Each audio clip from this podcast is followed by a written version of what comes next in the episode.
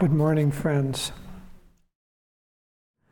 So uh, instead of reading from Whispers from Eternity, I thought this today, since this has just been released by Crystal Clarity, a new edition of Metaphysical Meditations, to read one of the meditations that's very pertinent. This is Meditate on God's Light. Look at the light and close your eyes. Forget the darkness around you and watch the blood red color within your eyelids. Try to look intently into that violet red color before you. Meditate on it and imagine it is becoming bigger and bigger. Behold around you a dimly shining sea of violet light. You are a wave of light, a ripple of peace floating on the surface of the sea. Now watch carefully. You, the little wave, are tossing on the whole ocean of light.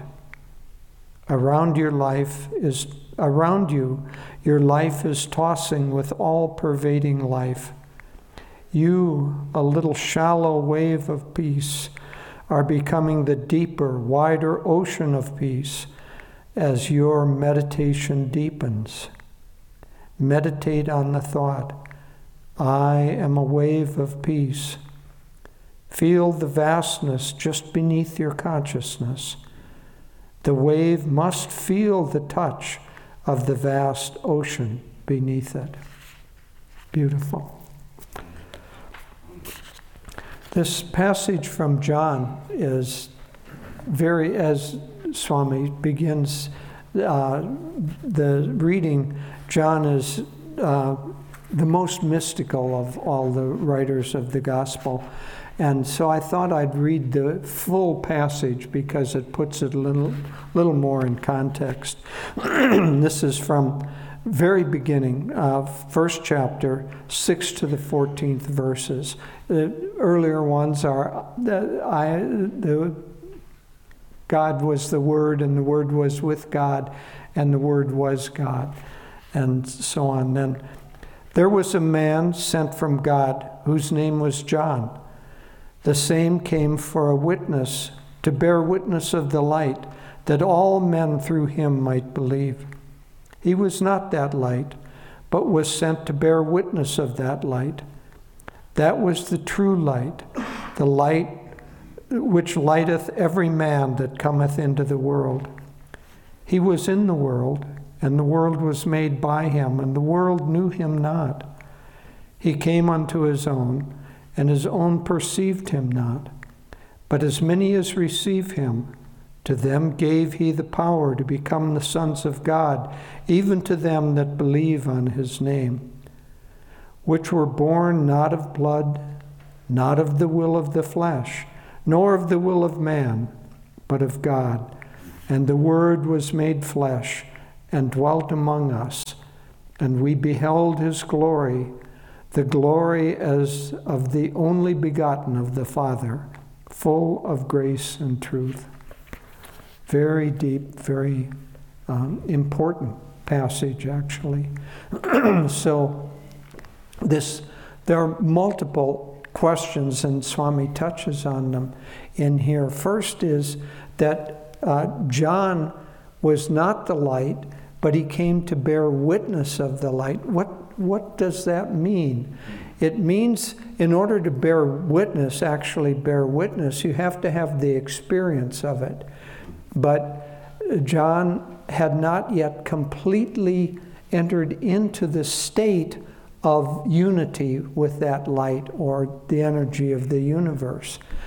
Um, I haven't, this is partly uh, my interpretation, but uh, in terms of our um, teachings, there are two stages of samadhi. The first is Sabikalpa samadhi, and that you attain by when you're in deep, deep meditation and you're able to pass the life force out of the body, and your body becomes completely immobile you're breathless, and your consciousness exits the body, and becomes, in this case, since we're talking about light, becomes the vast ocean of light of God, and you realize your oneness with that.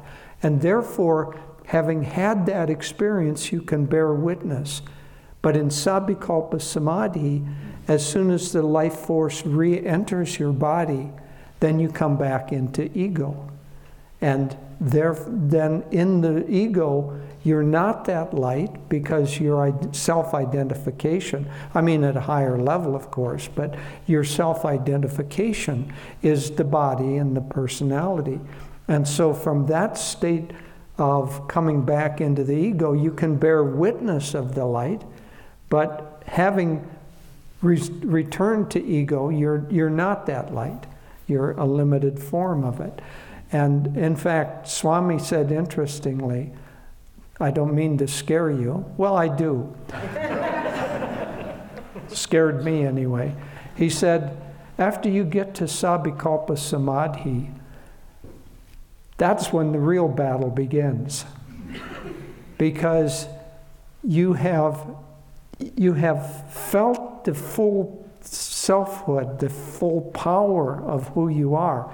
Now you're back in ego, but you still have that power behind you, and therefore you can get into much greater fixes than, than if, if you don't have much juice going.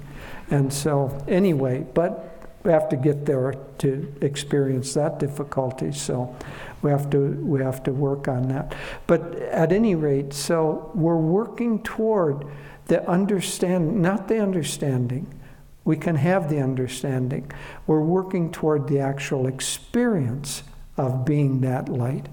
What do I mean we can have the understanding?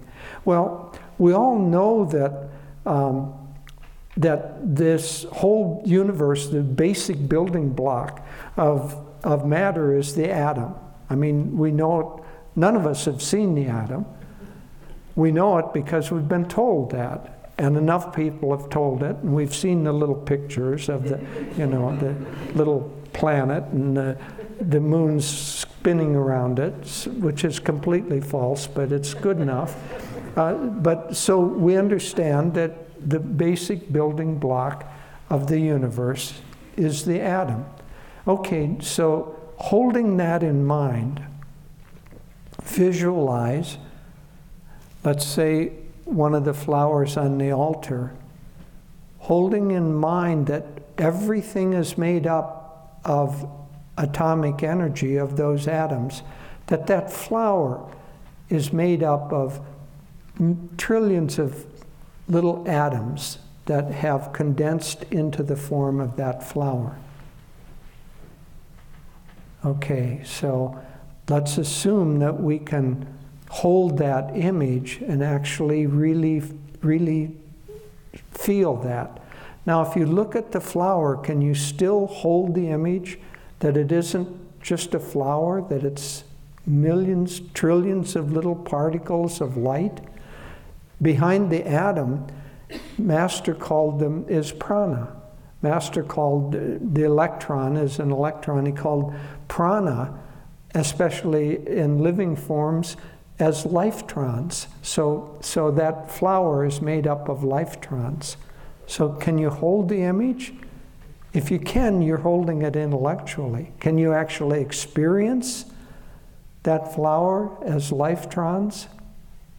If you can, you're in Christ consciousness because that's the state of, of Christ consciousness is that you see behind the forms to the unity that is in all of those forms. Well, let's say that you're actually able to do that, but then you return in super consciousness, then you return to the normal conscious level. Then, because you're back in the ego, in form, you can't hold that experience of seeing that. And it, it gets worse from there because here it's very still, it's just a flower, but pretty soon you'll get your mind diverted and you won't be thinking about this idea that it's all lifetrons. And then somebody will come in and spill some water on you. And you have to hold in your mind that that's lifetrons in the form of that person spilling lifetrons in the form of the water on you who are nothing but lifetrons. That's hard. In fact, impossible in the state of ego because ego wants to separate things.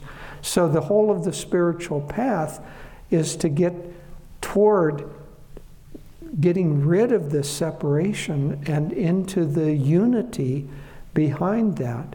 And so, uh, so the masters are giving us a whole, one might say, whole spectrum of things that will lead us toward that transcendent um, experience, actual experience of being able to see everything as only God's light. Uh, but there are many, many steps toward it. Anything that we do that's positive will expand our consciousness. And as the consciousness expands, then we will be driven by our own expanding consciousness to keep going to the next level. And we'll find books, and then we'll read scripture, and then we'll maybe find a wise teacher, and then maybe the wise teacher will give us uh, techniques and and finally, if we follow that, as Master said beautifully in the in uh, in God, God, God, the spotlight of my mind ever keeps turning on Thee. In the battle din of activity, my silent war cry will be God, God, God. If we can keep the spotlight of our mind ever turning on God, then He that unity, those lifetrons, which is all that is in existence, will lead us to more and more advanced stages of the realization of it. And so then there will come scriptural, then there will come a teacher, but the teacher will be seen outwardly. Then maybe we'll have a, a vision, a true vision.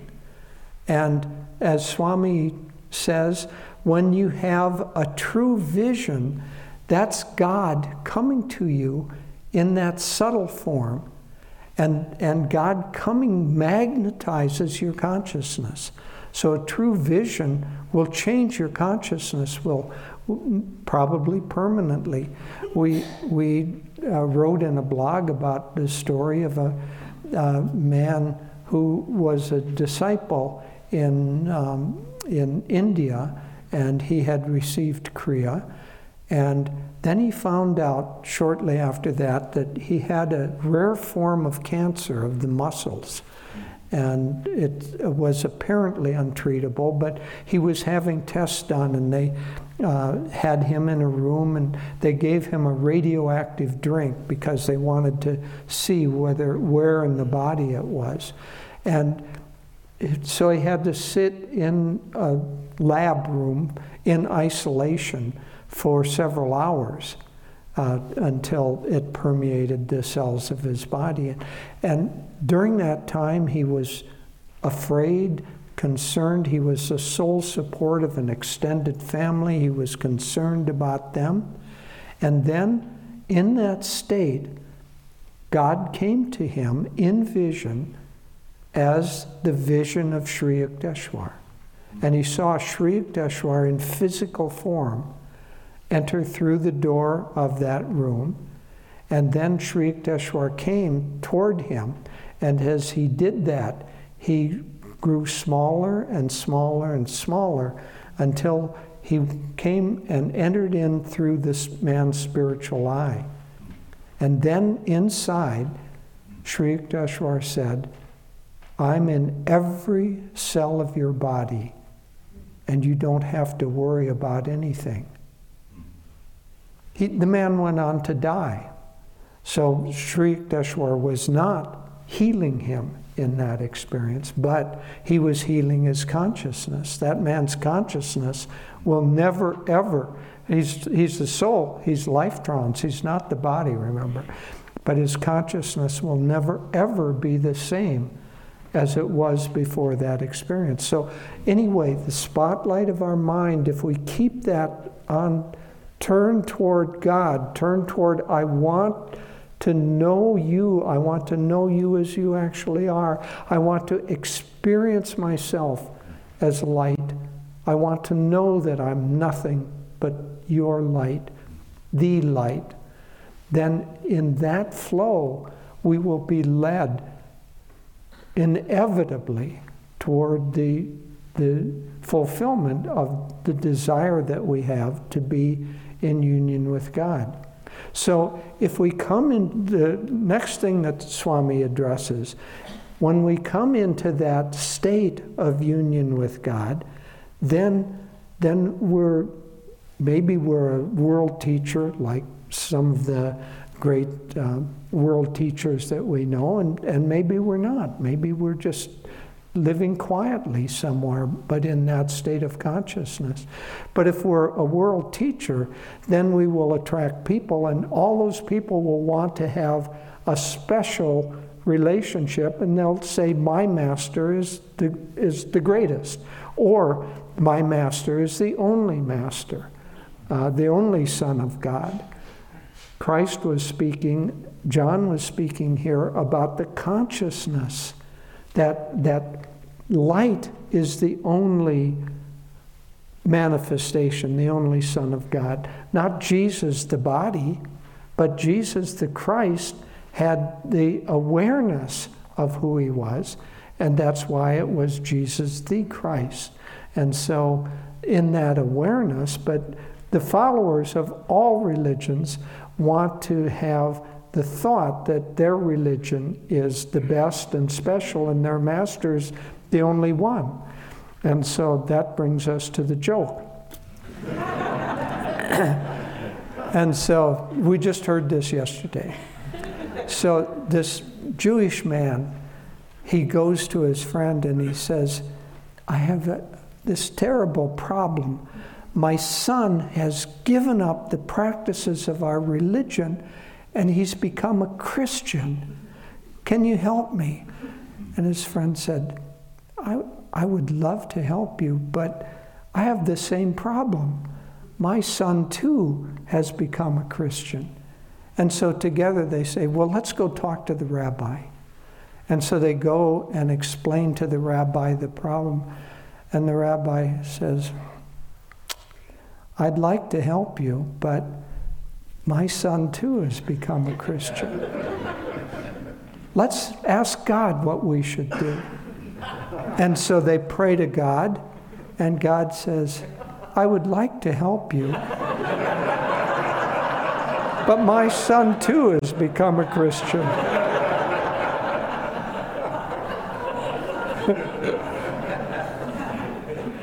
so, nice joke. But this difficulty of when you begin to, even, even out of devotion, even out of uh, wanting, wanting the best, when you begin to think that your path, your master, you are special, it separates. And so the ultimate experience that we're after we have to keep that spotlight of our mind ever turned toward God. And that will lead us through subtler and subtler and subtler veils of separation from the light. Now, as I said with, at the beginning, and I'm only speculating, that, that John represents that stage of Sabikalpa Samadhi. So even to get to that high state, we have to give everything that is separating us. Now, what actually separates us are the desires of the heart. As Patanjali said, when the vrittis of the heart are neutralized, we automatically go into that state of yoga. But because those desires, those likes and dislikes, so our job, many of those desires are going to try to pull us back into not seeing everything as light, but seeing it more and more as form. Because form is the realm of pleasure and uh, possessions and power. And that's what those desires what are what drive most people. But those who want to see the light, so in the heart, we have to keep cleansing and cleansing and cleansing. And this is done through meditation, through self offering, through service, through many, many ways, but we have to keep cleansing and cleansing the heart until the primary desires and ultimately the only desires that reside any longer are the desire for union with that light, to become that light. And as long as we keep working on having our heart, having our desires moving in the upward direction, the spotlight of our mind, the spotlight of our heart, ever turning toward God. If we can do that, that's really the essence of all spiritual practice. If we can simply keep the desires alive in our mind and in our heart, I want to know you. And it takes a hundred different forms, a thousand different forms. But I want to know you, Lord. I want to be in tune with you, my Master, because you are one with that. I want to serve all of the world. I want to help people. I want, it can take lots of forms, but that upward, expansive, desire driven um, desire to uh, merge into the light. That's really the essence of all spiritual practices. As Sri Yukteswar said, we can't take the first step on the path without love. And that love in the heart needs to be directed toward God. So that's our assignment.